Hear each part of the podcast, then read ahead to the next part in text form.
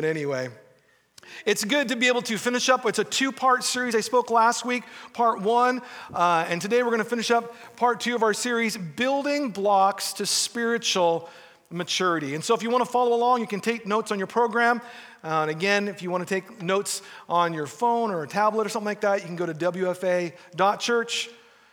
Resources live streaming, you can take notes there as well. So, before we jump in, to uh, the next building blocks that we have for today, let's review really quick what we talked about last week. So that way, for those of you who weren't with us, you can kind of at least have a little understanding of what we talked about. We talked about growing as believers in Jesus, that that's God's desire, His will for us is that we grow in Him. At the point of, of, of, of um, accepting Jesus into our lives, at the, at the moment that we decide to make him Lord, the Bible says that we are born again as those spiritual infants, spiritual babies. But his desire is that we do not remain as spiritual babies, but that we would grow in spiritual maturity just like we do physically, right? Now, when we grow physically, we can't do anything to make ourselves grow any faster then what happens? And so it takes a lifetime, really, you know, well, at least the first half of your life to really grow to full maturity. That's what physically happens. But spiritually speaking, we grow based on our faith steps and actions. So we can grow rapidly if we make that our pursuit. So that's what we talked about last week. And so we talked about there's some different building blocks in spiritual maturity. And the first building block we talked about last week is faith. Faith is like the foundation, block one, the, the, the, most important thing. We need a strong foundation of faith. Faith is our belief in Jesus. It's our belief that He came to earth, He was born of a virgin, that He lived, lived a sinless life, that He died for our sins on the cross, He was buried in the grave, but then He rose victorious defeating hell and purchasing our salvation. We believe that. That's the basis of faith. That the building block one is a strong foundation of faith. Then we talked about the second building block was that of goodness. Uh, really um, good moral living, good character. We talked about how you begin with faith, but then you need to start getting rid of the old stuff that you used to do, that you used to embrace, that wasn't good. And now, as we add goodness, we begin to have a moral compass that comes from God. So that was the next thing we added. And then, then we added knowledge. We talked about um, in, in 1 Kings how Solomon and God had this discussion. And God said, Solomon, what do you want? And Solomon asked for wisdom and knowledge. In fact, he, he asked for a, a, a discerning heart. He wanted to know right from wrong. And so, so we need to grow in our knowledge. It's a part of our spiritual journey, grow in our knowledge of who God is. God the Father, Son, the Holy Spirit, to grow in the knowledge of Him through, through the Word. And so that was another step in the processes of spiritual maturity. And then we uh, then went to the building block number four of, of self control. We all loved that one because we had that video we showed last week of the kids and the marshmallows. That was one of the best parts of the morning. Come on next to the gift card. But anyway, self control, that's personal discipline and yielding to the leading and the guidance of the Holy Spirit. Self control. So, those are our first four building blocks, and we're going to go on today and keep on building. But let's go to our main text. If you're following along, we are in 2 Peter chapter 1. We'll be looking at verses 3 through 11, and this is our main text. So, I'll read this this morning. Starting at verse 3 says, God's divine power has given us everything we need to live a truly religious, or uh, some translations say godly, life through our knowledge of the one who has called us to share in his own glory and goodness. In this way, he has given us the very great and precious gifts he promised, so that by means of these gifts you may escape from the destructive lusts that's in this world and may come to share in the divine nature. For this very reason, do your best to add goodness to your faith. To your goodness, add knowledge. To your knowledge, add self control. To your self control, add endurance. To your endurance, add godliness. To your godliness, add Christian affection. And to your Christian affection, add love. These are the qualities you need and if you have them in abundance, they will make you active and effective in your knowledge of our Lord Jesus Christ. Verse 9. But if you do not have them, you are so short sighted that you cannot see and have forgotten that you have been purified from your past sins. So then, my friends, try even harder to make God's call and his choice of you a permanent experience. If you do so, you will never abandon your faith. In this way, you will be given, given the full right to enter the kingdom, eternal kingdom of our Lord and Savior, Jesus Christ. Let's pray together. Father, we thank you again for this opportunity that we can look into your word. We're asking for understanding and knowledge so that way we can take the things that we hear in Scripture, the things that we read, and we can apply them to our lives. And as we apply them to our lives, we understand and know that there are benefits that come when we live our lives according to your word and according to your plan. I ask, Father, that you'll give me the ability to say what you want said today, and I pray that all of our hearts and our minds will be open and receptive to what you will say. If there's anything the enemy wants to do to try to distract us during this time, we pray, God, that you will just stop that, that there will be nothing that will keep us from hearing the word of God and applying it to our lives today. In Jesus' name we pray. Everyone said, Amen. Amen. I need a drink of water. It's going to be hot today. You know that? I'm all for summer being here, but man, someone flipped the switch in a couple days and we are there. Here we go. Let's continue our climb. Building blocks to spiritual maturity. Here we go. We left off last week at self control, and so that brings us to our block today. Block number five is endurance. Endurance. Here's a definition of the word endurance for us today the ability to withstand hardship or adversity. The ability to stand in place when you're going through hardship or adversity.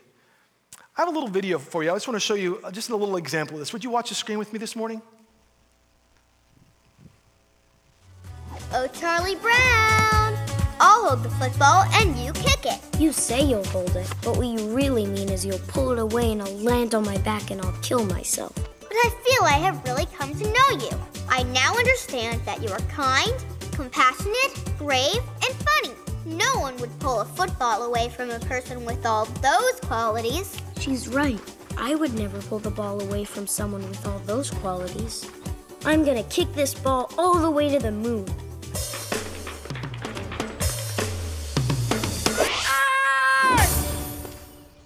And gullible. I forgot to mention gullible. Maybe you've seen Charlie Brown uh, cartoons before. There's 12 different episodes where he goes through this exact same scenario. There's good old Lucy. She just seems so nice. She seems so pure in her intentions.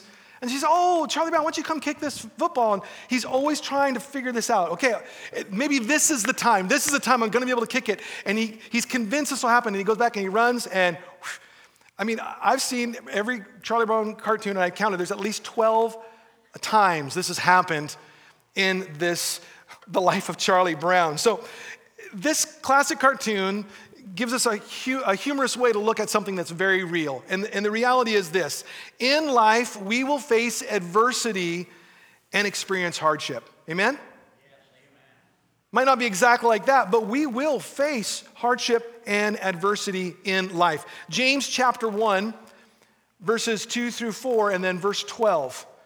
This is what James says Dear brothers and sisters, when troubles of any kind come your way, consider it an opportunity for great joy. For you know that when your faith is tested, your endurance has a chance to grow. So let it grow. For when your endurance is fully developed, you will be perfect and complete, needing nothing. Verse 12 God blesses those who patiently endure testing and temptation. Afterward, they will receive a crown of life that God has promised to those who love Him. There's three examples in Scripture um, that we can find uh, of endurance. And we're going to talk about these three examples, and they're actually people. The first example is Job. The story of Job. We know the story of Job, it's found in the Old Testament, right? His story, what happened in his life. But hear what James says about him in James chapter 5, verses 10 and 11. James is talking about Job. Listen to this. For examples of patience and suffering, dear brothers and sisters, look at the prophets who spoke in the name of the Lord. We give great honor to those who endured under suffering. For instance, you know about Job, a man of great endurance. You can see how the Lord was kind to him at the end, and the, the Lord uh, was full of tenderness and mercy. So here we have Job, his story back in the book of Job in the Old Testament. And uh, it's, we know that he was a righteous man, a godly man who feared God. We know that that was the type of person that Job was. But, but his story includes an example of, of ultimate human, human suffering. So when you look at his life, he went through this time where he lost his finances, he lost his, his, um, his livelihood, he lost a majority of his livestock. All of his children were killed in one day, as were a number of his servants. Uh, they were killed. And eventually, Job himself even lost his health. We know a lot of the book of Job talks about where he was suffering with this, this disease that he had this, and, and these, these boils. And, and, and he just was at the end. And he was trying to just figure out what was going on. But the thing about it, even in his suffering, he refused to turn his back on God. He refused. Now, if you know anything about his story, his wife even came to him at one point and she said, Job, will you just curse God so you can die and get over it? Be done with it? I'm, I'm glad for my spouse, but I don't like advice like that, you know? Even his wife was telling him, just curse God so you can die and you'll, the, the suffering will end. But Job did not do that. Even in his suffering, he refused to turn his back on God. He endured, he trusted God, and eventually God restored Job. That's his story. So he's one example of endurance in Scripture. Another example of endurance in Scripture is the Apostle Paul. The Apostle Paul. Paul was someone who knew how to endure well. This scripture, 2 Corinthians chapter 6, verses 4 through 10. Listen to the words that Paul writes. Listen intently to what he says here. In everything we do, we show that we are true ministers of God. We patiently endure troubles and hardships and calamities of every kind. We have been beaten been put in prison, faced angry mobs, worked to exhaustion, endured sleepless nights, and gone without food. We proved ourselves by our purity, our understanding, our patience, our kindness by the Holy Spirit within us, and by our sincere love. We faithfully preached the truth, God's power working in us. We used the weapons of righteousness in the right hand for attack and the left hand for defense. We serve God whether people honor us or despise us, whether they slander us or praise us. We are honest, but they call us impostors. We are ignored, even though we are well known. We live close to death, but we are still alive. We have been beaten, but we have not been killed. Our hearts ache, but we always have joy. We are poor, but we give spiritual riches to others. We own nothing, yet we have everything. Perseverance, endurance. I haven't experienced a lot of the things that he's experienced there, have you? I mean, our, our experiences might be different. It doesn't mean that we're any lesser, but, but this is a great example. Paul persevered in his personal walk with the Lord, and he persevered in his work for God. Both things. He did that the, at, in his life at the same time. And the same, you know, we need to understand is he knew that one day he would have to stand before God and uh, be rewarded for the things that he had accomplished for the kingdom of God. And, and really, it's the same for us too. Do you guys realize that? That we too will have to stand before God? 2 Corinthians 5.10 says, For we will all stand before Christ and be judged. We will receive whatever we deserve for the good or evil we have done in this earthly body. So Paul knew that, and he, he endured, he pressed on, he persevered. He goes, One day I will stand before God, and I will be rewarded for what I have done with what God has given me. And that's a, kind of a scary place to be, isn't it? We have to stand before God and give an account. But we're talking about growing as believers in Jesus, living for the will of God in our lives, so that we will be spiritually mature and that we'll be effective in our Christian walk with the Lord, but we will also be effective in our work for the Lord as believers. Amen? Just like Paul, he knew that he would stand before God, and we will too. So both Paul and Job are great examples of endurance from Scripture, but the ultimate example that we will ever have when it comes to endurance is Jesus. He is the ultimate example. Hebrews 12, 1 through 3. Therefore, since we are surrounded by such a great crowd of witnesses to the life of faith, let us strip off every weight that slows us down, especially sin that so easily trips us up. And let us run with endurance the race God has set before us. We do this by keeping our eyes on Jesus, the champion who initiated and perfects our faith. Because of the joy awaiting him, he endured the cross, disregarding its shame, and now he is seated in the place of honor beside God's throne. Think of all the hostility he endured from sinful people. Then you will not become weary and give up.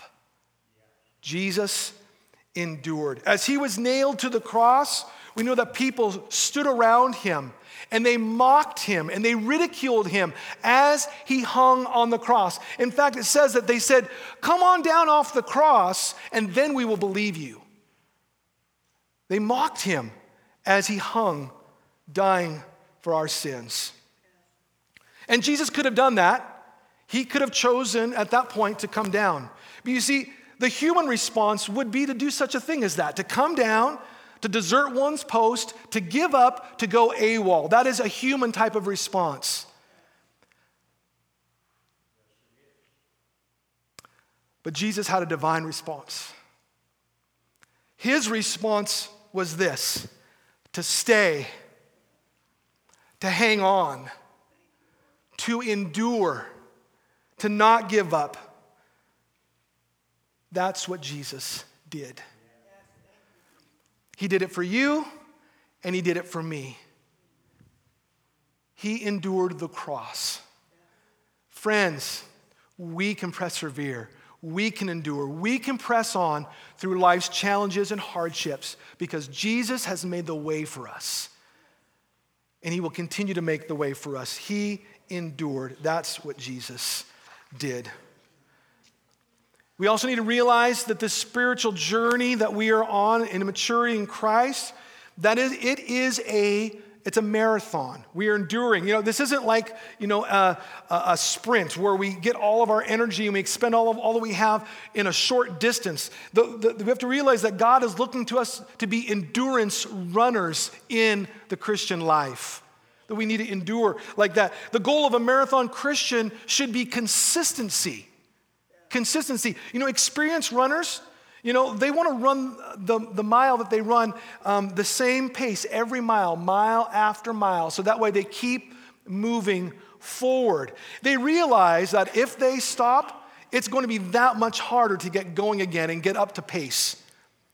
So that's what the Lord looks to us to be as, as, marathon Christians is that consistency.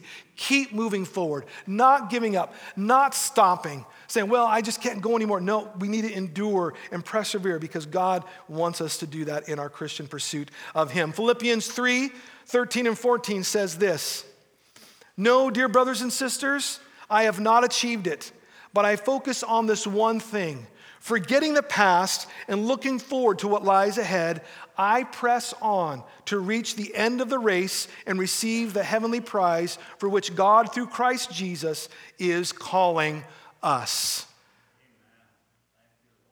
We are endurance runners in the journey with Jesus.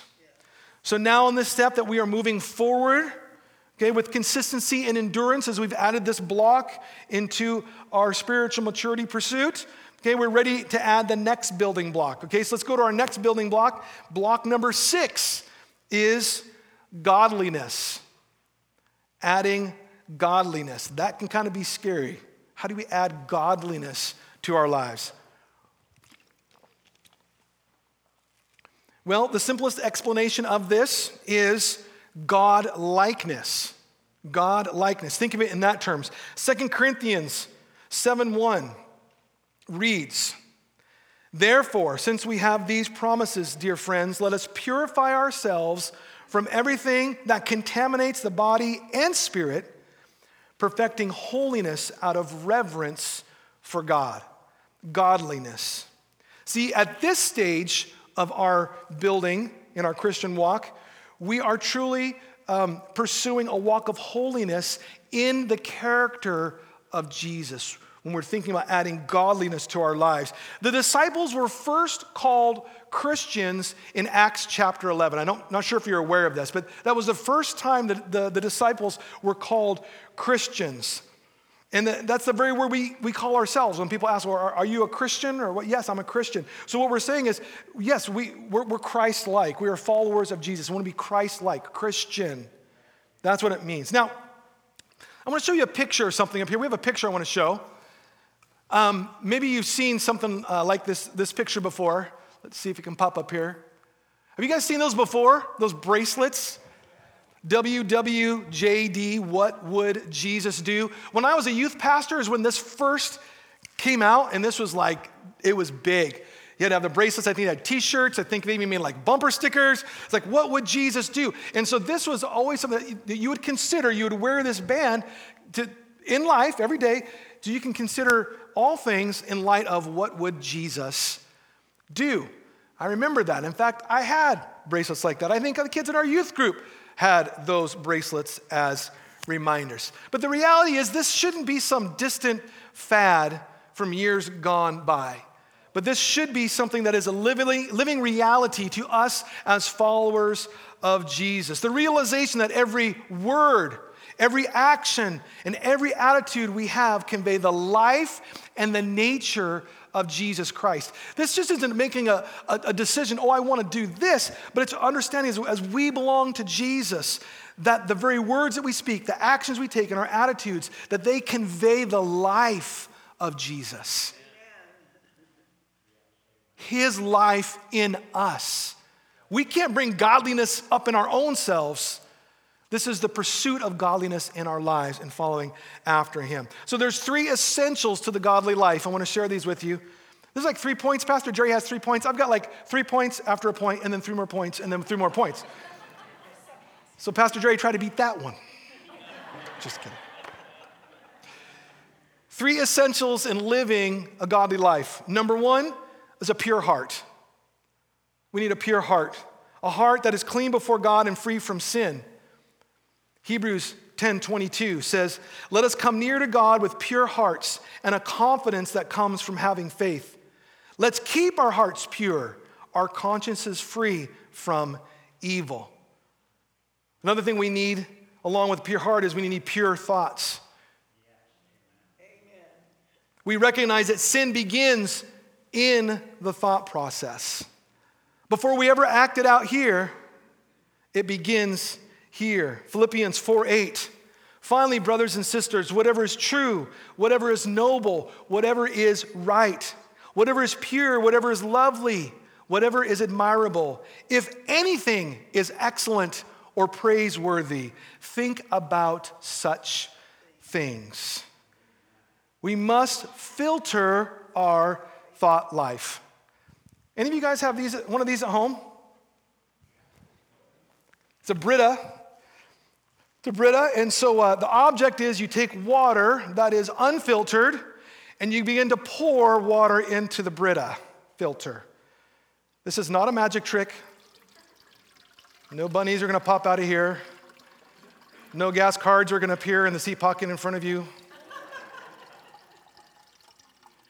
So, what begins to happen is we pour in unfiltered, unpure water, and there is a filter that resides in this area right here, and it begins the fil- filtering process. What is, what, what is happening when that filters? What, what is it doing? Okay, it's, yep, it's capturing impurities. That's the job in the filter, this white part in the middle here. It's capturing the impurities that might be in the water that's coming into the reserve here. It flows through the filter and it captures the impurities so that way when we pour this water out, it is pure, has no other things because they've been captured in that filter. And friends, we need to take our thoughts captive. Our thoughts, need, we need to filter our thoughts. 2 Corinthians 10:5 says we demolish arguments and every pretense that sets itself up against the knowledge of God. We take captive every thought and we make it obedient to who? Jesus, to Christ, not ourselves.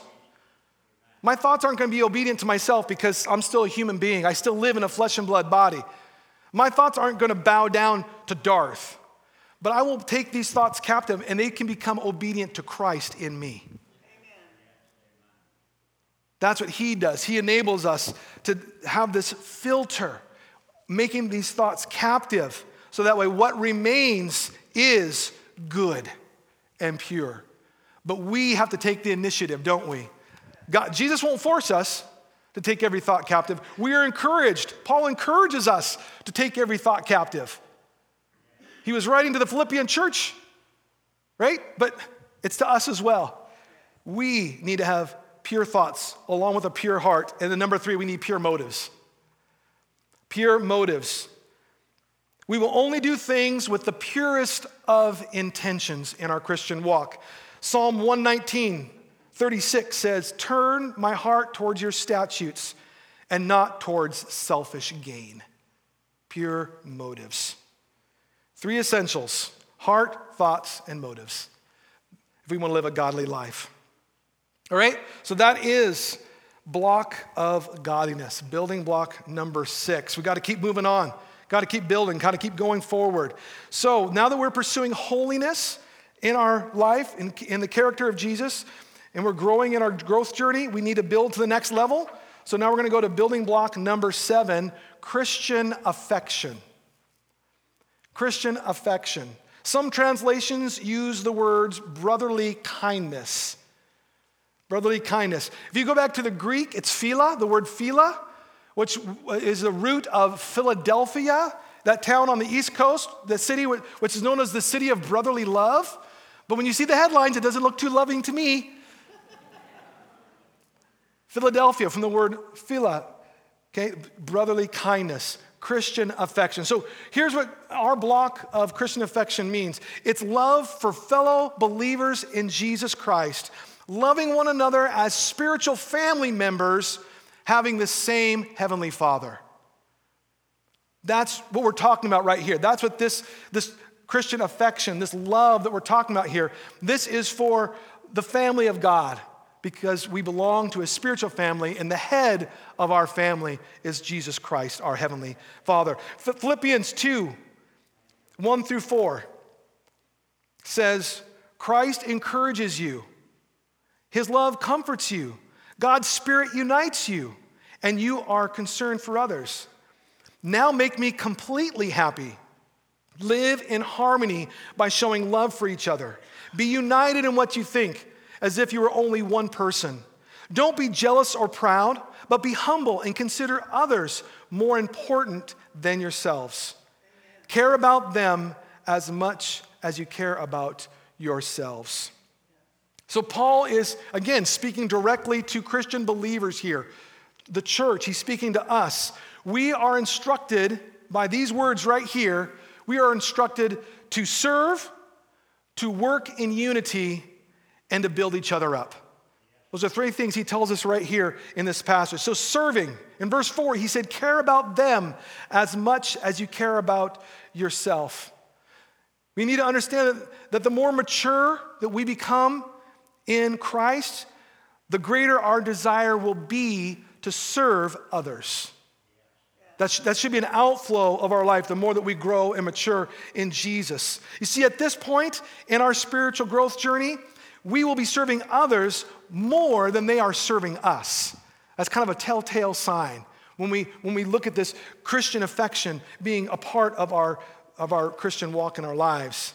that, that we will be serving others more than they serve us. Okay? So that's serving. The next thing we're told is to work together in unity. Verse 2 of what we just read it says, Now make me completely happy. Live in harmony by showing love for each other. Be united in what you think, as if you were one person. Look at that imagery right there. I love that. So think about it this way churches in our valley here, the greater Wenatchee area, working together to make an impact for the kingdom of God. We can accomplish so much more together than we can individually. Now, Pastor Allen is no longer here. He's back in kids' life doing baseball day. He's got his jersey. But if he was here right now, I said, Pastor Allen, would you come over here? I want you to come over to this piano, and I would like you to lift this piano off the ground. Could he do that? He, he kind of looks pretty buff, but I guarantee you, he could not himself lift that piano off the ground because this piano weighs probably in excess of 1,200 pounds. He could not come and just pick it up off the ground. He couldn't do it. It's impossible. But what if I said, Alan, pick eight people in the room today to come up here and help you lift this piano off the ground? Could they do it? I know they could because I've seen it happen. There's been times where we've had to move this piano off the stage, and it takes eight to 10 people to do it. But, and I've been one of the eight to 10, so I'm not talking about something I wasn't willing to do myself. I was there. And we, and we lift, so was Sean. But you know what? When you get that many people around it and we lift, it's easy. You can just go whoop. In fact, it's kind of funny because when we've done it, people are like, whoa, they gotta actually have to, it's, it almost feels light because we have so many people, but you do it all at once, like, oh, everyone slow down. We gotta move this. And so a lot of people working together can accomplish that goal. One person could not. Pastor Allen could not. I could not. But many people working together could accomplish that. That's the strength that we have when we work together in unity. As we serve the Lord together, unity together with other Christians, we can accomplish so much more. Instead of being divided, church to church, competitions like this. No, we work together. We are one body of believers working together in unity as though we are one person belonging to a spiritual family who Jesus is the Heavenly Father of, working together in unity. And finally, we're instructed to build up other believers. Verse 3 says, Don't be jealous or proud, but be humble and consider others more important than yourselves. We could all use uh, a little more building up in our lives, couldn't we? I could. I believe you could. We could all use more building up. And it should come by loving one another in the family of God. To encourage one another. You see someone going through a hard time, build them up. A word of encouragement, a card. Say, hey, can I pray with you? I want to encourage you today. I want to build you up. You see someone who's struggling. Say, I know it's hard. I know that that our tendencies sometimes and our journey, sometimes we feel like we're going all out for Jesus and we're strong, and we're moving forward. There's times where we struggle, and I sense you're struggling. Can I pray with you? Building up each other in the faith. That's what we should be doing. Encouraging one another, loving and caring for each other as family members in the body of Christ, working together for one cause that is the kingdom of God.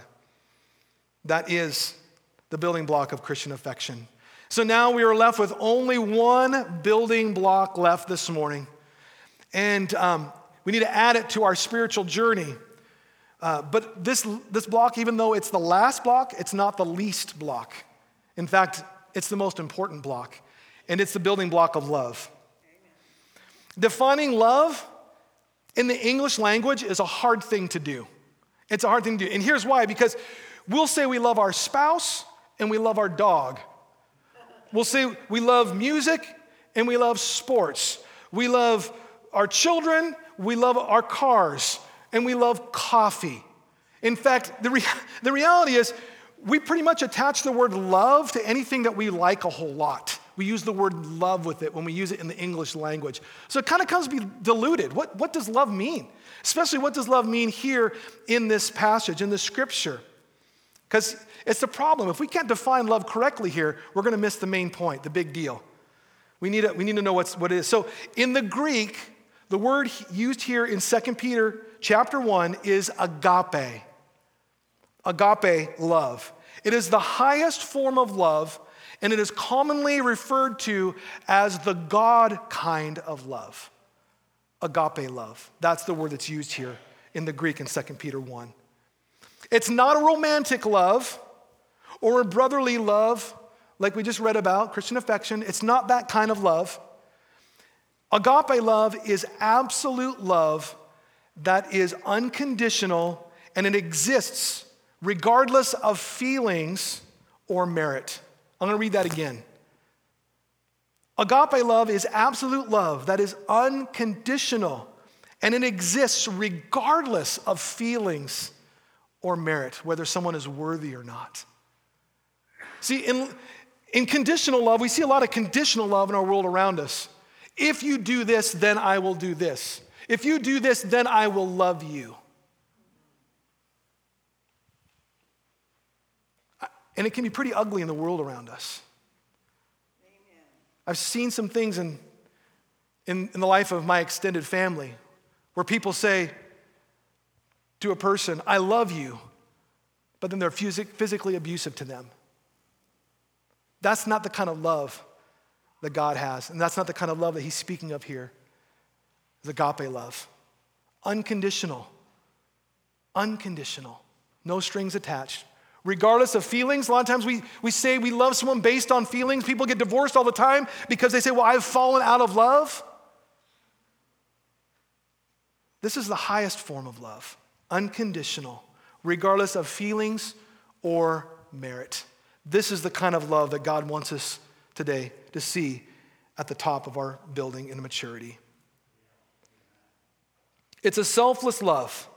It's a sacrificial love, a love that pursues the goods, the goods of others above our own. Agape love is always shown by action. Romans 5 8. But God showed his great love for us by sending Christ to die for us while we were still sinners.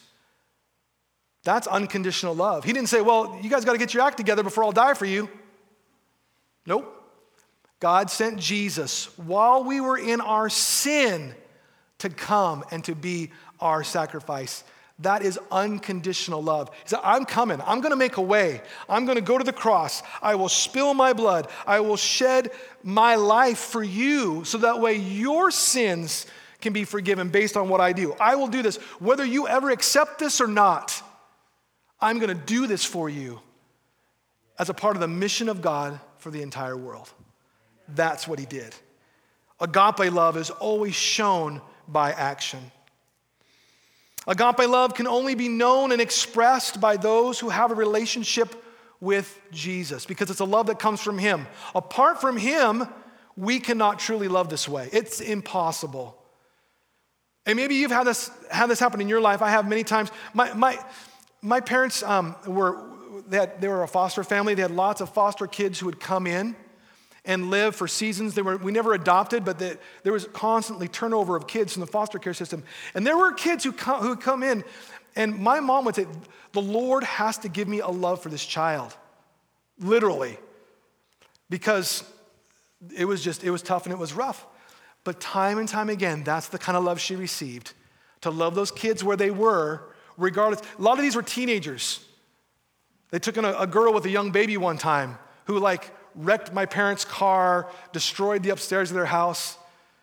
My mom needed some agape love.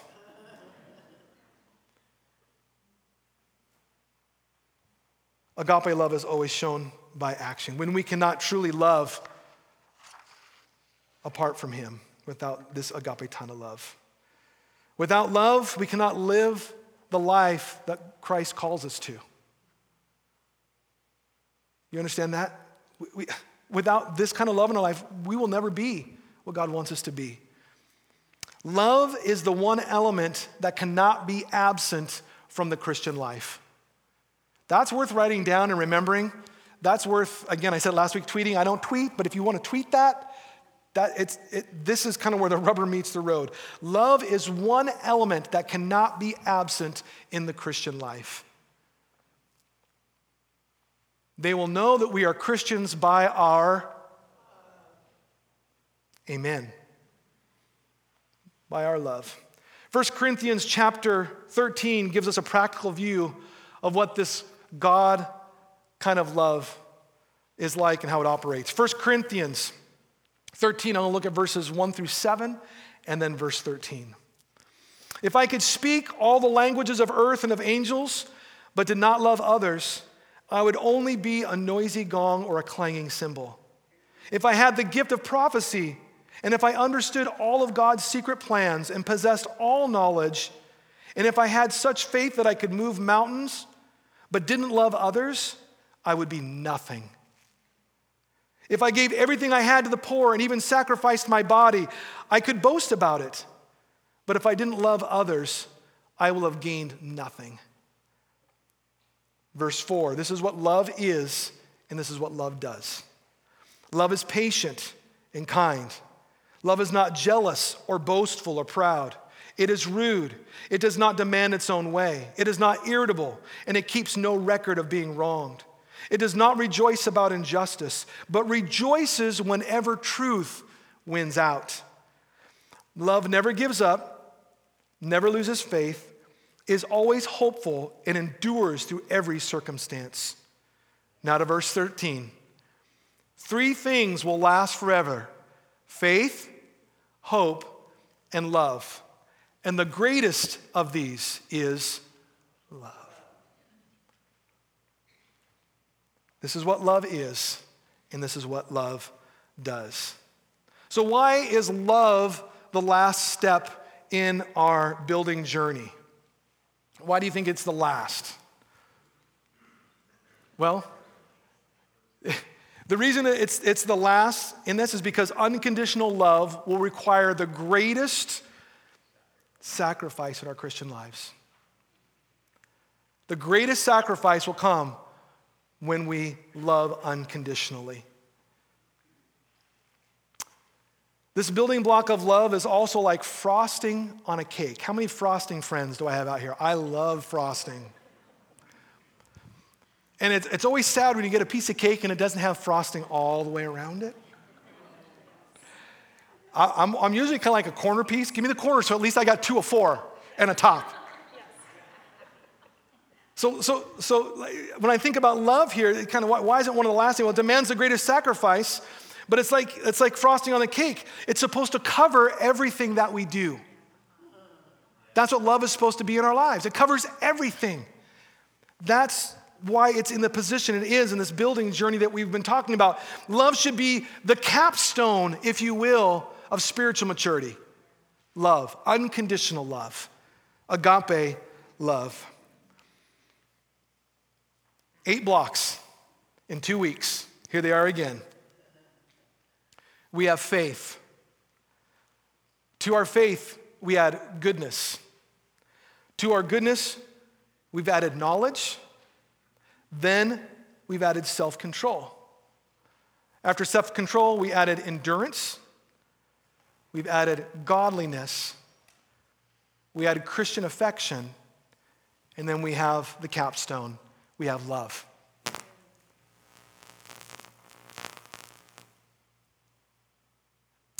As the worship team comes uh, this morning, I just want to conclude by looking at the amazing benefits that come when we add these qualities in our life. We've, in our main passage of 2 Peter chapter 1, we've focused mostly on these, these elements in verses 5 through 7. But verses 8 through 11 tell us something about the benefits that we have as we apply these and add these to our life. Verse 8 says that we will be effective and productive Christians. This is what it says in verse 8. These are the qualities you need. And if you have them in abundance, hear that, they will make you effective and active in your knowledge of the Lord Jesus Christ. We will reflect God's love and peace, and we will know our purpose so we can live the life that Christ has called us to. That's one of the benefits we have as we add these. Another benefit we have is in verse 10, where it says we will not fall away from our faith. if we add these things. Verse 10 says, So, my friends, try even harder to make God's call and his choice of you a permanent experience, so that if you do, you will never abandon your faith. That's an amazing, amazing benefit of adding these elements to our lives. And the third thing in verse 11, it says that we will be welcomed into heaven. Verse 11, in this way you will be given the full right to enter the eternal kingdom of our Lord and Savior, Jesus Christ. Those are the results that will come as we pursue Jesus and grow as believers in Him. As we add these things, this, this is it, it, it's a prescription for growth and for life, and these are the benefits that come out of it. If you bow your heads and close your eyes this morning,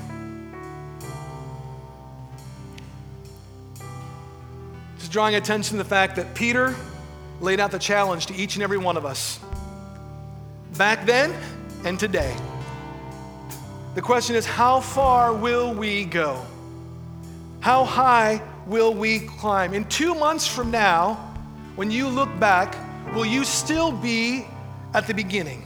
Will you still be at that infancy stage? Or will you be looking up to see how far is in front of you and be able to look back and see the, prog- the progression that you've made in Christ. That's the challenge that Peter has given to us, and that's the choice we have today. It's up to us. Will we pursue the Lord? Will we grow in Him? I would encourage all of us to keep climbing upward and onward in Christ. Would you stand with me this morning? I want to pray over you. Heavenly Father, we thank you that you're here with us.